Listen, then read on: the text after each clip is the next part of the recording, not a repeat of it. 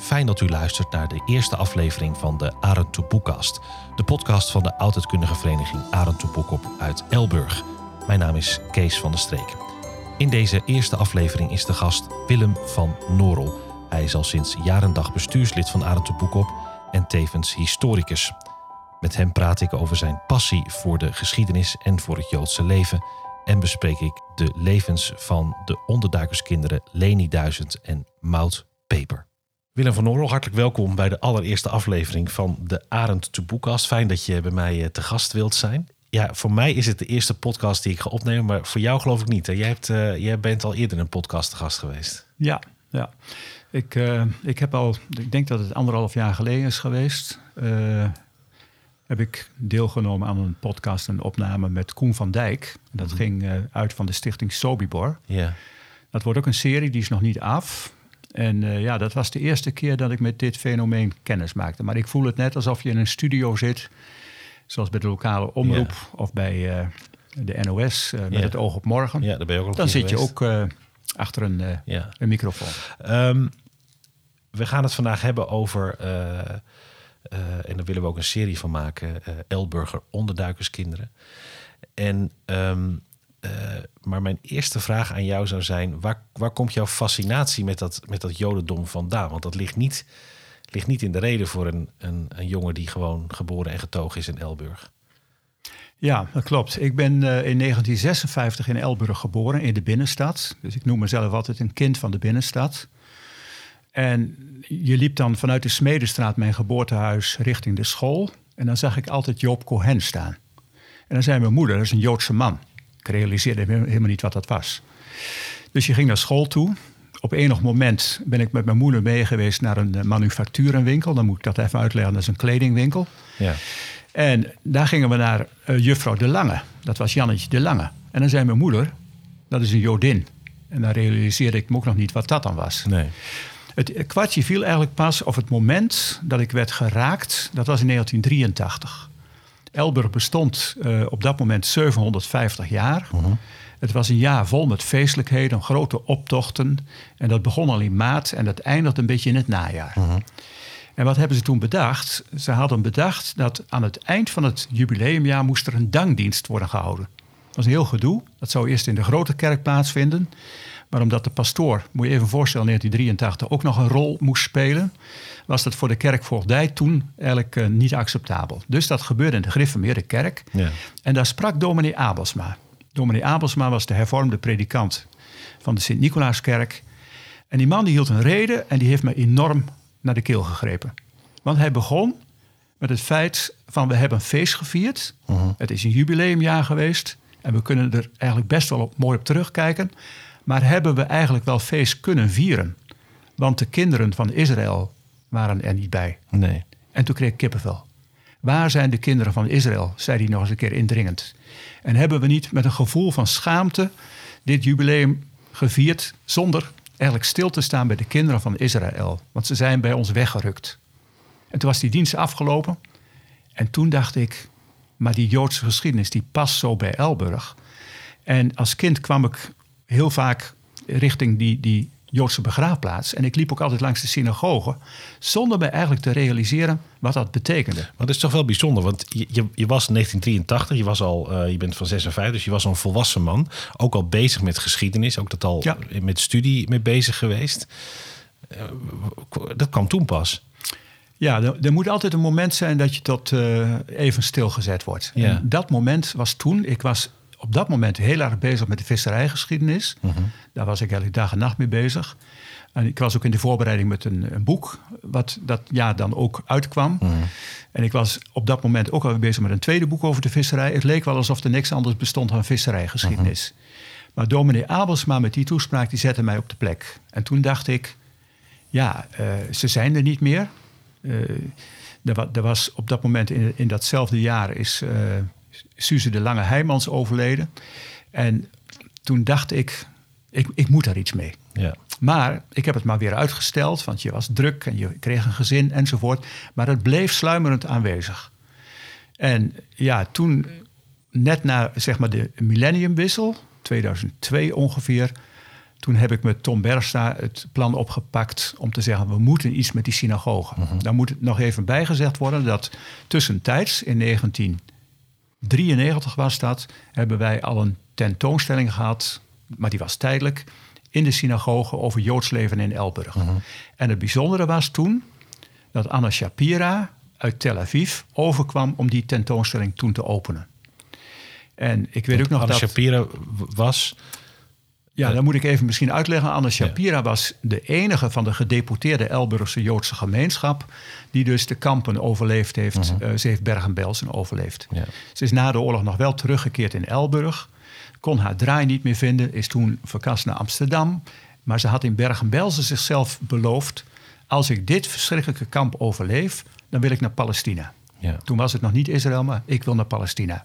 Dus ze had ook een soort sionistische gedachte in zich. En die heeft ze uiteindelijk En dat heeft ze gerealiseerd. Ja. Over Anne Shapira gaan we ongetwijfeld later nog praten. Je zegt 1993, Tom Bergstra, hebben jullie een, eh, een expositie eh, georganiseerd in, ehm, in de synagoge. Maar, pas in, maar je bent dus pas in de 21ste eeuw, na 22 2002, gaan ook echt gaan schrijven over dat Joodse leven. Klopt. Ja. Eh, we hebben het ons niet eens gerealiseerd waar we aan begonnen.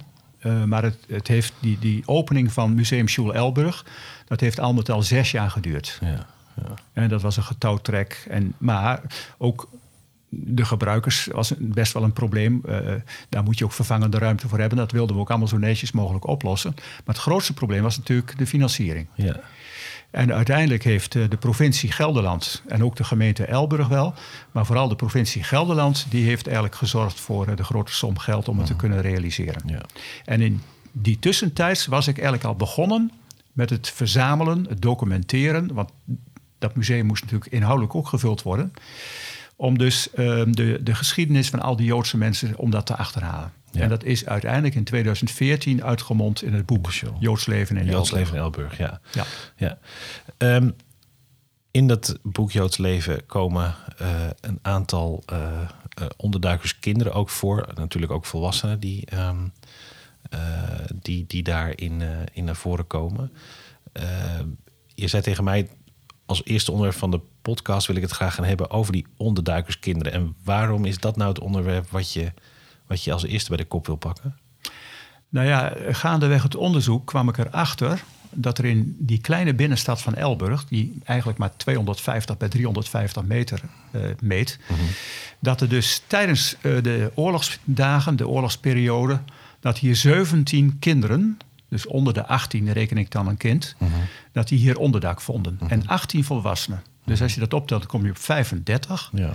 En wat ook heel opvallend is, eh, er was geen enkele sprake van verraad.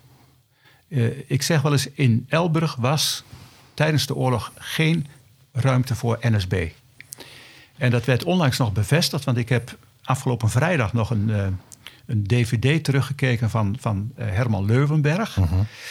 Eh, die had nog net voordat, voordat hij stierf, had hij meegewerkt aan het Steven Spielberg project. Ja. En dan zegt hij heel duidelijk: eh ere wie ere toekomt. Elburg was pro-Oranje, was zeer Duits vijandig en voor NSB was geen plek. Ja. En, en dat klopt. Dat, dat is ook uit het onderzoek wel gebleken. Want in heel veel, zelfs in Friese dorpen, is sprake geweest van verraad. En Ja. vooral in Amsterdam. die, daar komt die fascinatie met voor die kinderen vandaan. Als ik het goed hoor, was ook de helft waren kinderen en de helft volwassenen. Dus relatief gezien veel, veel, eh, veel kinderen. Ehm, eh, als we dan inzoomen op... eh, we gaan vandaag inzoomen op twee van die eh, kinderen. Laten we eens beginnen bij, ehm, bij Leni Duizend. Ehm, voor de mensen die het niet weten, die heb ik zelf persoonlijk ook goed gekend. Misschien kan ik er straks nog wat over vertellen. Maar in instantie maar eens, wa- waar, waar kwam... Ja, wa- wat, wat valt er over Leni te vertellen? Waar kwam ze vandaan, bijvoorbeeld? Ja, Leni die komt uit Amsterdam. eh, de Johannes Verhulstraat 189. Dat zegt ze dan ook altijd. En dan noemt ze altijd het telefoonnummer. Dat noemden ze erbij. Leni had een fotografisch geheugen. en Leni was een heel bijzonder meisje. Ja. Eh, toen ze 15 eh, was, eh, is ze in onderduik gegaan. En dat is ook heel bijzonder. Leni had een zus Ella. Ella was wat ouder. En eh, de ouders, en die zijn op vier verschillende plekken ondergebracht. Dus zelfs de ouders zaten niet bij elkaar. En ook heel bijzonder is, ze hebben alle vier de oorlog overleefd. Want er is een tentoonstelling geweest in het Amsterdamse Stadsarchief. En dat ging over complete gezinnen die de oorlog hadden overleefd. Dat was heel bijzonder. Ja. En dan zie je natuurlijk, nou, dat, dat was best nog wel een aantal. Maar relatief gezien was het natuurlijk een klein percentage. Ja. En nou ja, Leni eh, kwam terecht in Oosterwolde. Eerst nog heel even in Kamperveen. In Oosterwolde op twee adressen. Dan wordt het in Oosterwolde heel gevaarlijk. Dan Ja. vindt daar een razzia plaats. Even voor de duidelijkheid, in Oosterwolde heeft ze dus verbleven bij eh, in eerste instantie familie Koers en daarna bij een familie van de streek. En die laatste was een, eh, eh, een oom van mijn vader. Ja. Dus dat, Ja. dat, daar raakt het ook aan mijn, aan mijn eigen familiegeschiedenis. Ja, en de familie van de streek kreeg ook nog een ander Joods gezin, de familie Meijers, bij zich. En toen moest zij tijdelijk even naar de achterburen naar Van Dorp. Dat is nog weer een tussenstapje. Ja. En op dat moment, juli 1944, dan komt die razzia en dan duikt ze het koren in. Daar is ze, ik dacht twee dagen geweest. En dan wordt ze naar het verscholen dorp, eh, de, de Soerelse bossen, Ja. bij Vierhouten. Daar vindt ze dan onderduik in die ondergrondse hutten. En zijn naam viel net al en daar leert ze ook Herman Leuwenberg kennen. hè? Ja, en ze zat niet in hetzelfde bosvak, maar ze mocht op enig moment, als het s'avonds een beetje donker was, mochten ze oversteken. Ja. En als je heel goed uitkeek, mocht je. En dan ontmoetten ze Herman Leuwenberg, want er waren eigenlijk maar drie kinderen in eh, dat hele verscholen dorp. Ja. Dat was Herman Leuwenberg, dat was Johnny Meijers, Ja. alle twee zes jaar. Ja. En Leni was een meisje van 15. Ja. En nou, die was natuurlijk wel ietsje ouder dan Herman, maar op de een of andere manier is daar een klikje ontstaan. Even voor, voor begrippen, dat, dat, dat, dat, dat kamp bestond dus uit, uit een aantal kwartieren waar, eh, waar die je overdag niet mocht verlaten, omdat het omdat anders het lawaai zou maken. En, eh, en dan konden ze s'avonds bij het donker konden ze elkaar daar zien. Ja. En Herman en Leni, die kregen een klik, zoals je zegt, en die ontmoetten elkaar en die gingen daar samen spelen of, of, of Ja. je daar dan deed om een beetje de tijd eh, te verdrijven. Ja, en ze zijn er ook al, eh, alle twee niet zo heel lang geweest. Eh Leni is er van juli tot en met eind oktober geweest. En dan wordt het kamp ontdekt. Ja. En dan vluchten ze. Herman heeft zelfs een dag en een nacht in een boom gezeten. Is door tante Cor, dat was een van de organisatoren van het dorp, is, ze, is die eigenlijk eh, weggehaald uit het bos. Dan komen ze hier in Elburg eerst nog op andere adressen. Ja. Dan Allebei komt- verschillende adressen, hè? Bij verschillende adressen. En dan komt Herman uiteindelijk bij de familie van Leijen. En die familie van Leijen had vijf kinderen, moet je even voorstellen. En een van die, de, de jongste, Henk, die was een beetje van de leeftijd van Herman. Ietsje ouder. Maar Herman kwam natuurlijk, Herman Leuwenberg, in een wildvreemd gezin. Een heel liefdevol, warm gezin, dat wel. Maar Herman vroeg om Leni. En toen hebben ze Leni weggehaald bij de familie van der Heijden... omdat die mevrouw was hoogzwanger. Werd ook een beetje lastig. En toen heeft mevrouw van Leijen gezegd... ik heb nu zes kinderen, daar kan er nog wel eentje bij. Ja. En nou, dat, dat greep mij ook enorm. Dat, dat heeft zoveel indruk op mij gemaakt. Ik heb die beide mensen nog gekend. De Van Leijens. Dus van Leijens. Het waren hele lieve mensen. Hij was ook een hele lieve man. En die mensen hebben puur vanuit een naaste liefdegevoel, een rechtvaardigheidsgevoel, niet getwijfeld.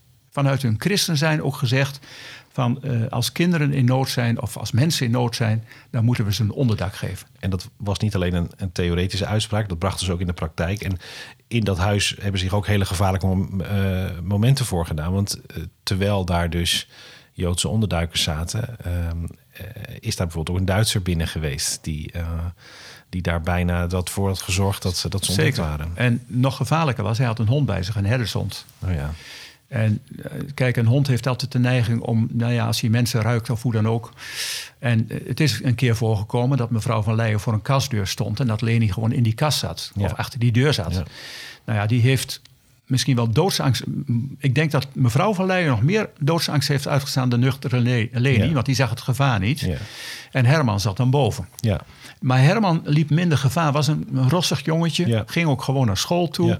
Had ook geen persoonsbewijs nodig, want het, Nee. het kind was zes. Ja, het was een blond jongetje, dat was natuurlijk zijn redding. En in tegenstelling tot Leni, die natuurlijk een, een, een, vrij- een, dikke bos zwart haar had. eh, dat- Zag er echt Joods uit. Zag er echt best wel Joods uit, Ja, die kon echt niet op straat. Nee.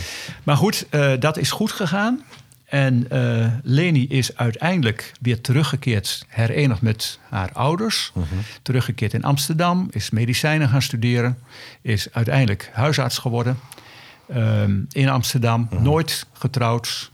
En ja, in die periode dat ik dus bezig was met, met uh, de realisatie van een museum, een synagoge, uh, om die weer uh, te vullen, kwam ik in contact met Leni. Ja. En toen ben ik met haar corresponderen en ik, ik heb haar een aantal keer ontmoet. En later kwam ze gewoon bij ons over de vloer. Ze had ook met ons mee. Ja.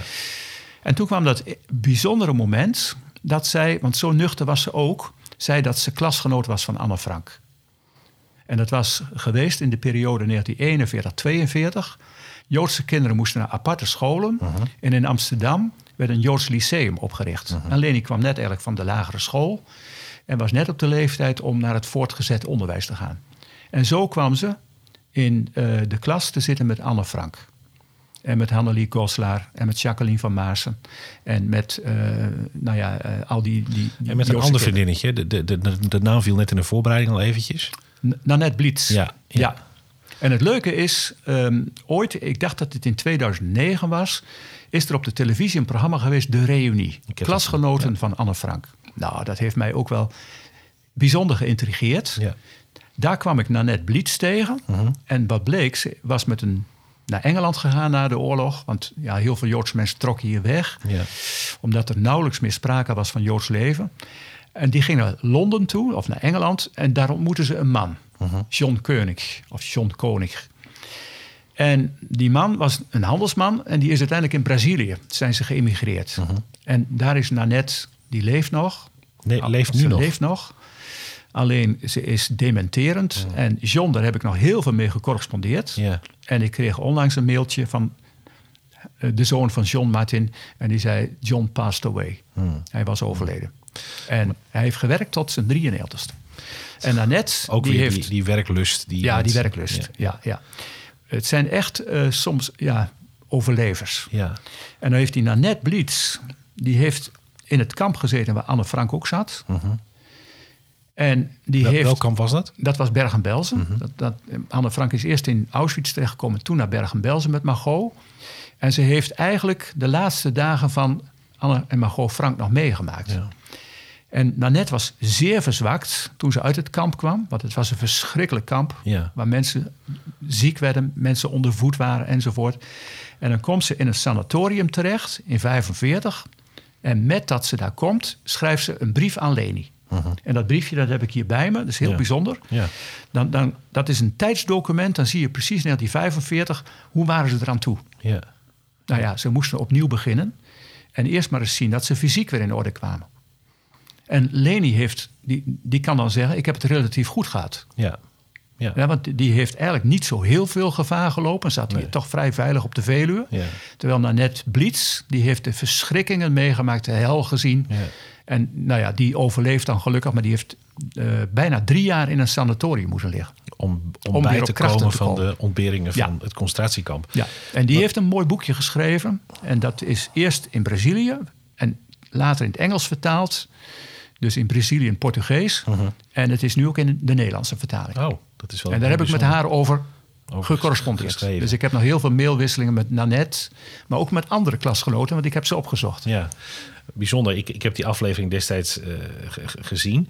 Eh, eh, bijzonder is ook dat, dat Nanette en, en, en Leni erbij waren. Hè? Want toen, dat, toen eh, Anne dat dagboek van haar ouders kreeg voor haar verjaardag. Ja. Het, het, Ja, het beroemde, Ja. iconische dagboek. Ja, nee, maar dat heeft ze ook mooi uitvoerig verteld. Leni was niet eens zo bevriend met Anne. Nee. Maar Anne zei tegen de klas, dat was uitzonderlijk. Dat was de eerste keer dat het gebeurde. Mijn vader, Otto Franks, zegt... ik moet de hele klas uitnodigen. Want als ik een keuze maak, stel ik anderen teleur. Oh ja. En Leni zei mij ook, Otto Frank was een zeer gastvrije man. Ja. Een vri- vriendelijke man, Ja. ook een gastvrije man. En ze hebben daar een hele leuke verjaardagspartij gehad... met een filmpje wat vertoond werd. Dat was uitzonderlijk bewegende beelden. Rintintin van een Ja. Duitse herdershond. Leni vertelde me dat tot in detail. En toen kwam dat moment van het dagboek. Ja. En toen heeft Leni de vraag gesteld aan Anna... wat moet je nou met een kaal boekje? Er zat niks in.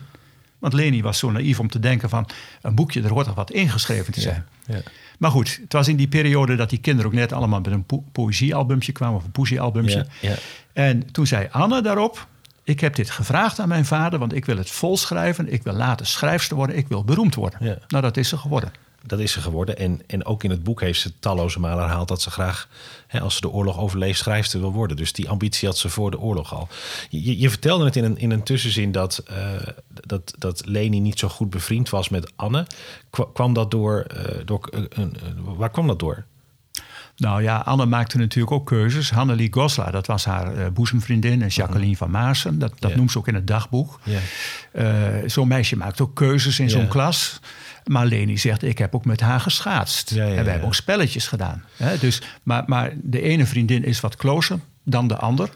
En Leni hoorde niet tot de inner circle. Nee, en, en, maar het, misschien dat er ook wel een groot uh, verschil in karakter was. Waar Anne in ieder geval in het dagboek... en ook in de, de, de films en de toneelstukken die daar weer over gemaakt zijn... naar voren komt als een flap uit, als een, als een extravert persoon. Uh, was Leni toch wat meer, misschien wat, wat bedachtzamer en, en, en rustiger? Of, of, Ja, weet je, ik, ik heb toen ik die uitzending zag meteen contact gezocht met Leni. En toen zei ik, Leni, waarom kwam jij niet aan het woord? En, en dat in die uitzending van In die de, uitzending van, die de- reunie. Ja. En uh, toen zei ze, eerst gedecideerd, ik wilde er eerst niet aan meewerken. Ik zei, niet aan meewerken, dat is dan een kans. Ja. Hè? Zo zag ik het een Ja, ja. beetje. Toen zei ze, nee, ik heb altijd gevonden dat Anne Frank te veel aandacht kreeg. Want er zijn zoveel meer kinderen. Ja. En toen had ze tegen de regisseur gezegd, ik wil dan wel figureren in die klas, maar je moet me, ni- me niks vragen. Ja. Nou, dat, dat, dat typeert Leni ook weer een beetje. Leni vond dan, nou ja, Anne krijgt te veel credits. Ja. Maar later zien we dat ook terug met eh, projecten. Zoals Guus Luiters een boek heeft gemaakt over de 18.000 vermoorde kinderen. Dan zegt hij, Anne Frank heeft heel veel aandacht en iedereen kent haar. Ja. Maar mijn focus ligt nu een beetje op Sintje Abraham. Een kindje uit de Rapenburgerstraat... waar niets, vrijwel niets over bekend is. Nee. We, we hebben niet eens een foto van haar. En toen heeft hij in de, die mooie programma... eh, of die uitzending van De Wereld Draait Door... van Matthijs van Nieuwkerk... heeft hij het accent gelegd op Sintje Abraham. Wat weten we van haar? Ze had twee broers. Haar vader was doodgraver. Ze woonde in de Rapenburgerstraat. Maar verder weten we bijna niets. En dat vond ik wel mooi. En dan zegt hij... tussen die bekende Anne Frank... en die onbekende Sintje Abraham... dat daar liggen 18.000 kinderen tussen. Met 18.000 keer een verhaal. Ja. En hij vraagt zich dan ook af... wat zou er nu van al die 18.000 geworden zijn... als ze niet waren vermoord? Ja. Dat is weer zo'n moment wat je zegt... ja, dat, dat, dat, grijp zet je naar de dat zet- keel. Dat zet je stil. Dat zet je stil. wel. Leni is na de oorlog eh, is, is arts geworden. ehm, en, eh, en is ook, en dat, dat is ook een verhaal wat ik uit mijn familiegeschiedenis ken, is altijd eh, eh, ook bevriend gebleven. Met name met mijn, met mijn oma, mijn oma van de streek eh, van Zalk. En voor ons was Leni in onze jeugd eh, een figuur die we met enige regelmaat ook, ook zagen. Ze kwam als wij bij mijn opa en oma waren op de boerderij in Oldenbroek. Dan, dan kwam ze, was ze regelmatig daar ook op bezoek. Of ik kwam binnen en mijn oma was net aan het bellen met Leni. Dus zij was iemand die, ja, die, die, die ook in, in mijn jeugd wel een, een, een rol heeft, heeft gespeeld. En to- tot aan mijn oma's dood was er altijd contact met Leni. En eh, ze heeft ook zowel op de begrafenis van mijn opa als van mijn oma heeft ze gesproken. Eh, en zoals Leni dat deed, kwam het recht uit het hart. Volledig geïmproviseerd. en ook niet besproken van tevoren met, eh, met degene die, daar, die daarover gingen. Maar zo, zo zat Leni een beetje in elkaar. Zij is in die zin ook wel echt wel ver- verweven. eh, met, met, met, ja, met mijn eigen geschiedenis. Er ook een aantal foto's waarin bijvoorbeeld mijn vader als kind erop staat met, met, mijn, met mijn grootouders en dan Leni die daar dan, die daar dan bij staat. Ehm, eh, bijzonder iemand. Oud geworden, hè? 91 jaar? Bijna, Ja. want ze is op haar 91ste verjaardag is ze gecremeerd. Oh ja. En dat typeert haar ook weer, want ik vroeg een keer aan haar... Leni, heb je ook een testament? Want ze was natuurlijk alleen. Ja. Ik kon ook alles aan de vraag, hoor. Ja. En eh, toen zei ze, ja zeker, dat heb ik ook. En, en toen zei ik erachteraan, ik zei, eh, waar wil je begraven worden? Ja. Heb je daar ook over nagedacht? Muidenberg of, of ergens anders? Nee, zei ze, ik wil gecremeerd worden. Oh ja. En toen vroeg ik waarom. En toen zegt ze, ja, er is niemand die mijn graf... Dus ik zei ook meteen daarachteraan... maar er zijn genoeg mensen die willen jouw graf wel onderhouden. Ja. Maar dat typeert haar eigenzinnigheid, haar karakter, denk ik ook wel. Door te- daardoor voor te kiezen. Dus de rabbijn was er niet gelukkig mee Nee. dat dat gebeurde. Want, het is de- echt on-Joods. Ja. Joden, Joodse mensen horen begraven te Ja. worden. Maar goed, toen kreeg ik het verzoek van de familie of ik eh, op de uitvaart wilde spreken, een in memoriam. Ja. Nou, dat vond ik eervol, dus dat heb ik ook meteen eh, aangepakt. Maar ongeveer een half jaar later werd ik ook verzocht om bij de asverstrooiing te zijn. En toen hadden ze voor mij ook een rol bedacht. Ik moest ook de as uitstrooien. Dat vond ik heel bijzonder. Ja. Ik had wel heel weinig crematies in mijn leven meegemaakt. Ja. Maar dan moet je met een asbus. En dat was wel heel bijzonder. Er was op de Ooster begraafplaats in Amsterdam... waren vijf Anne Frank bomen... Ja. of vijf kastanjesbomen waren geplant. Dat waren ehm, eigenlijk lotelingen. Eh, die, de kastanjes die, die van de Anne Frankboom kwamen, de, de kastanjeboom, Ja. die achter het achterhuis stond. Ja, waar ook aan de in- Prinsengracht. Waar ook over het in het boek in het dagboek ook, ik geloof, een aantal keren geschreven wordt. Anne Frank die had het dan over de Westerkerk en de klok, maar ook die boom, beroemde boom. Ja. Dus die as, dat had ze wel bepaald. Die moest om een van die, zeg maar, kastanjebomen, die dus afkomstig was van, uit de tuin van het achterhuis. Dus ondanks Dat dat, is toch weer haar linkje. Ja, en dat is wel bijzonder, omdat je net zei van nou, ze, ze was niet. Ze, ze was, ze, ze, ze- ze kende Anne, ze wilde er later ook niet altijd over praten, ook niet naar voren worden geschoven in de klas. Maar toch, op het allerlaatst had ze zelf beslist dat de as van dat haar as om de, om de een van de Anne Frankbomen moest worden uitgestrooid. Ja, dat is toch heel bijzonder. eh, in haar latere leven is ze ook heel traditioneel Joods gebleven.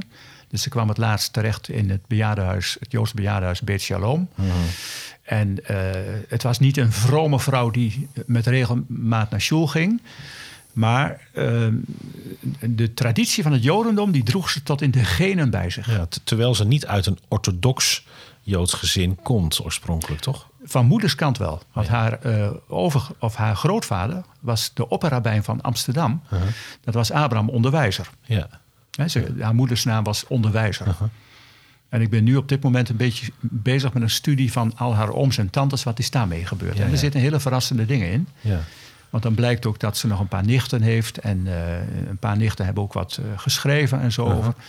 Ze had bijvoorbeeld van haar oom Elias. Die is in Bergen-Belsen, waar we net over hadden, met zijn vrouw door ondervoeding omgekomen. Maar die zat daar met twee nichtjes van Leni. En die hebben het alle twee overleefd. En die zijn later naar Israël gegaan. En daar hebben ze ook hun bevindingen opgeschreven. Ja, en daar ben je dus nu. Nou, daar gaan we het dan later zeker nog eens een keer over hebben, Zeker. Willem, als dat aan het, eh, aan het, eh, eh, aan het papier is toevertrouwd. Ehm, hoe, hoe herinner jij je Leni? Gewoon als je terugkijkt op wat, wat, wat, hoe kun Nou, je, ik hoe voel kun je haar me- omschrijven? Ik voel me heel rijk dat ik haar heb gekend. Mhm. En ik heb ook best wel van haar geleerd. Een nuchtere vrouw, een vrouw met karakter. Mhm. En een vrouw die haar pleegouders en Elburg nooit is vergeten. Ze Nee. zei een keer tegen me in die school... dit is mijn tweede stad. Ja. Ik voel me hier zo thuis. Ja. En ze heeft ook een keer gezegd... wil je de familie van Leijen altijd blijven benoemen? En, en die familie van Leijen, dat, dat, daar wil ik toch nog even toevoegen. Ik hield een keer een lezing op het Feitenhof. Mhm. En toen liet ik een plaatje zien van de familie van Leijen. Toen gaat er een oude man, een echte Elburger, gaat opstaan. Ik denk, wat gebeurt er nu? En die zegt, Willem, ik vind dit zo mooi. Wil je bij al je lezingen deze familie blijven benoemen? Want ze verdienen eer. Ja. Het zijn rechtvaardigen onder de volkeren. Ja. En toen ging je zitten. Ja. En ik moet eerlijk zeggen, ik heb binnenkort weer een lezing. Het plaatje van Van Leijen komt er weer in voor. Ja. Ja. En, over Want hij vond het zulke rechtvaardige mensen Ja. die zo uit hun hart hadden gehandeld. en ze zijn ook later overigens als rechtvaardige onder de volkeren eh, zeg maar, geëerd door de Joodse staat.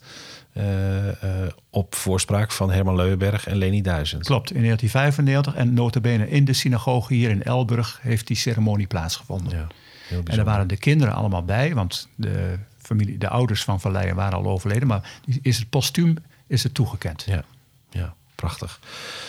Prachtig verhaal.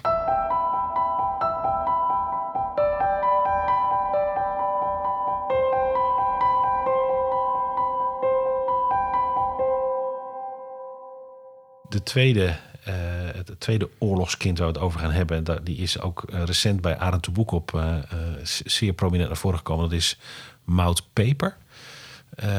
Leni komt uit Amsterdam, Mout Peper volgens mij uit Amersfoort. Klopt, klopt. Ja, wat voor gezin kwam zij? Nou, een redelijk welgesteld gezin. Ehm Maud had een zusje die heette Rita. Maud was van 1936. En Rita, haar zusje, van 1938, dus voor de oorlog geboren. Eh, er zijn, ehm, die, die mensen die hebben tot 1942 gewacht voordat het te gevaarlijk werd.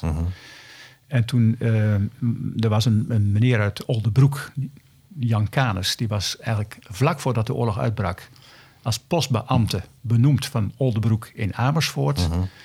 En dat was een hele rechtvaardige man en een heel groot sociaal hart.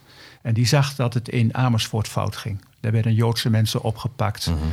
En eh, hij kon denk ik ook wel een paar stappen verder denken. En toen dacht hij, hij kende dit gezin ook...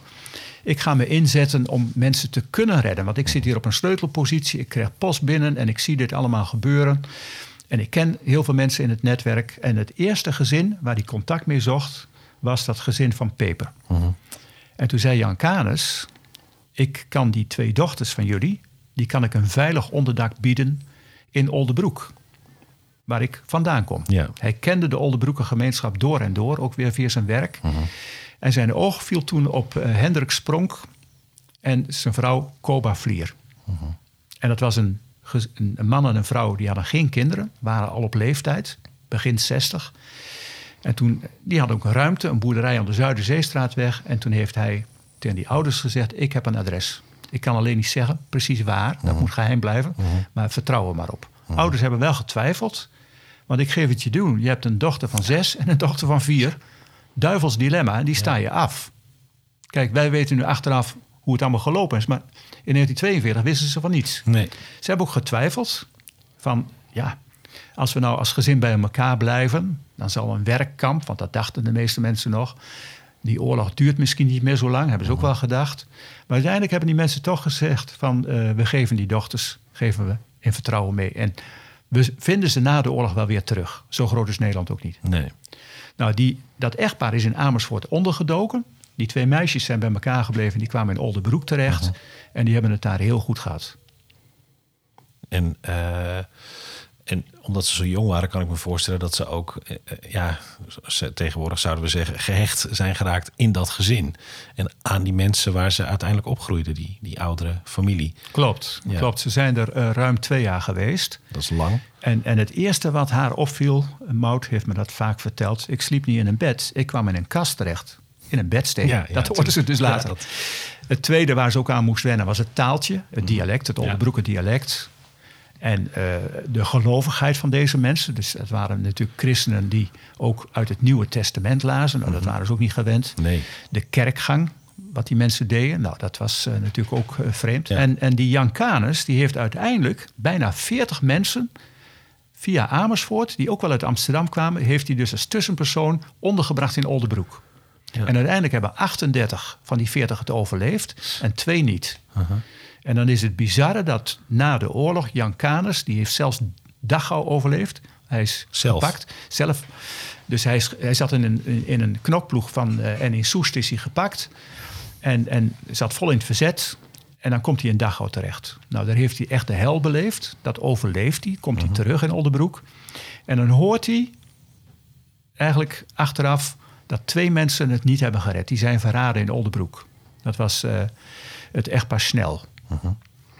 En ehm, ja, dat, dat was heel tragisch. Die juffrouw Snel, Eva Snel, was toevallig ook nog de kleuterjuf geweest van die beide meisjes. Van Mout en Rita.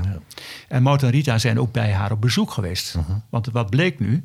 De stiefmoeder, de pleegmoeder van Mout en Rita, was een zus van het onderduikadres van Eva. Ja.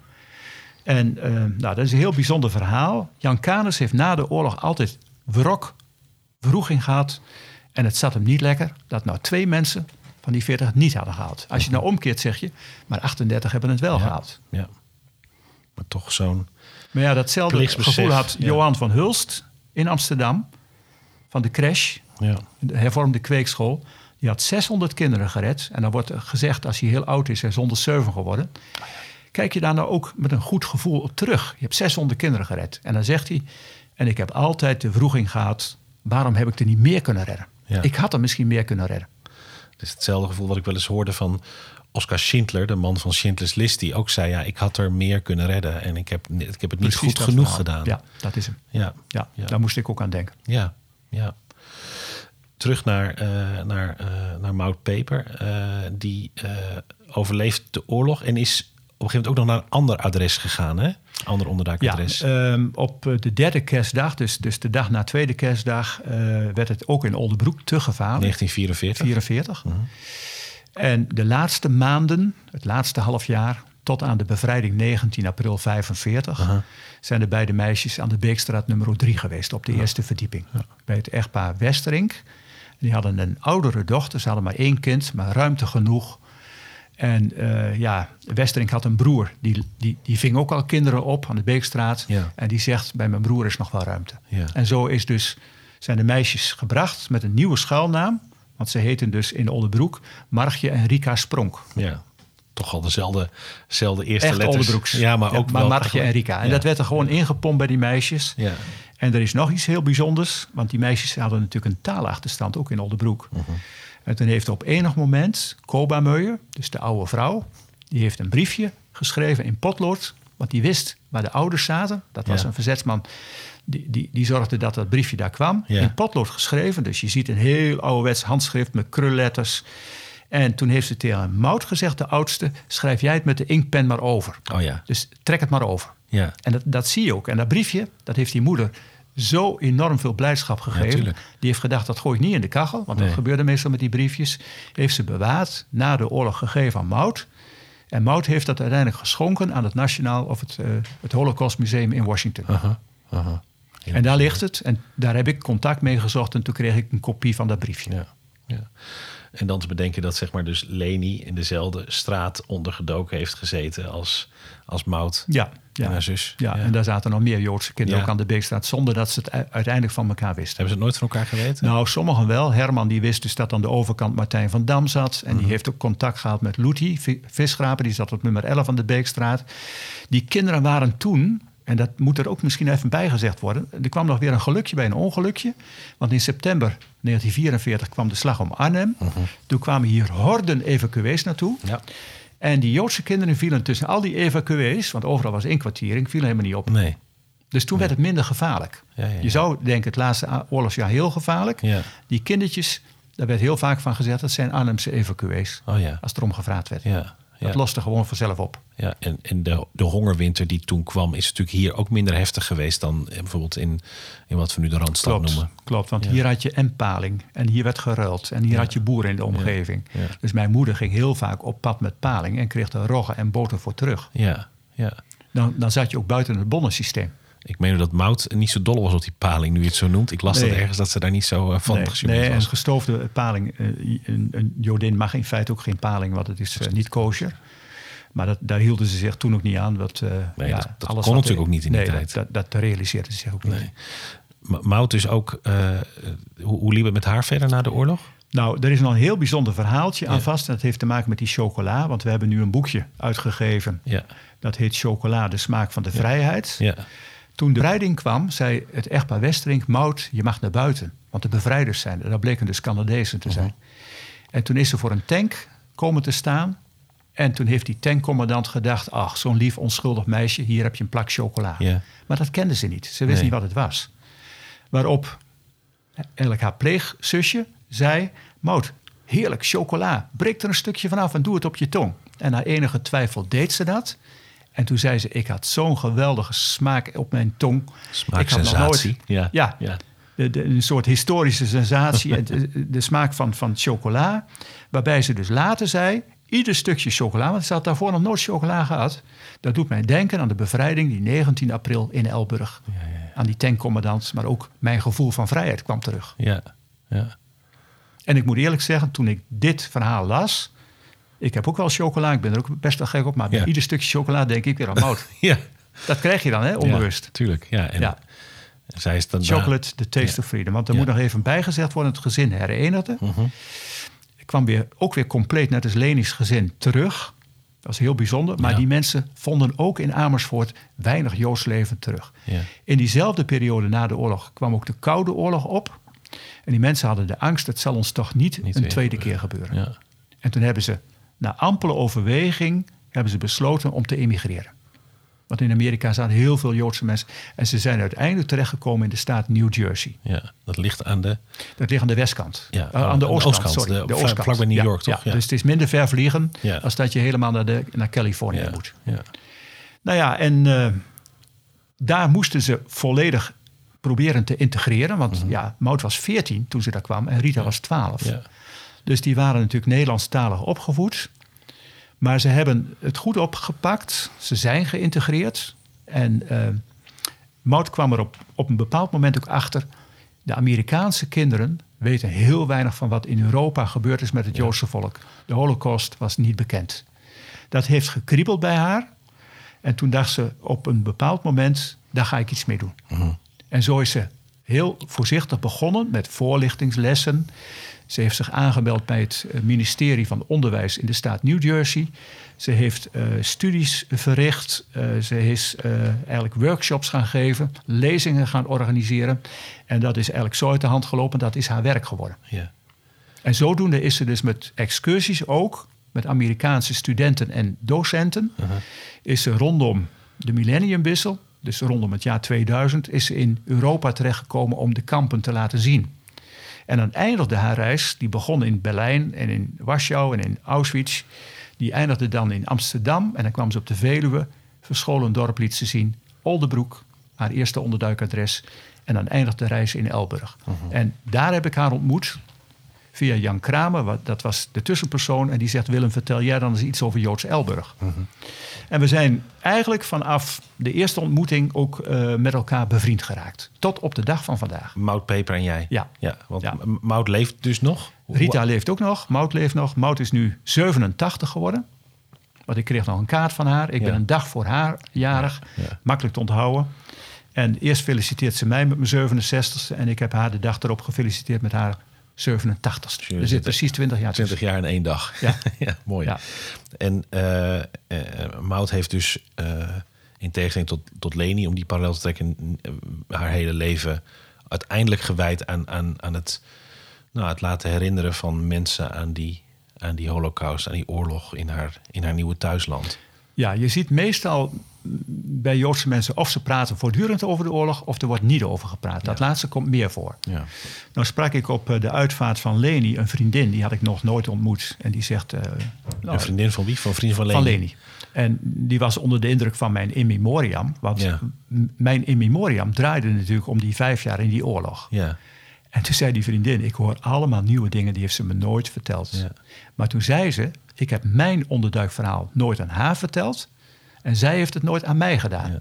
Omdat het voor ons alle twee heel ongemakkelijk voelde. Ja. En misschien wel erg confronterend zou Ja. kunnen zijn. Ja. Dus ze hielden elkaar een, een beetje in de houtgreep van... ja, laat ik er maar niet over beginnen... maar wie weet raak ik heel gevoelige snaren. Ja. Want het is wel zo dat dat van de familie Duizend... en, en ook van haar, die vriendin... zij zijn de overlevers... maar 80, 90 procent van die families hebben het niet overleefd. Niet overleefd. Nee. nee. Dus je moest met een, een enorme ballast moest je verder. Ja. ja. Maar toch goed dat uiteindelijk zowel van, van Leni als van Mout... eh, het verhaal in het geval van Mout door haarzelf...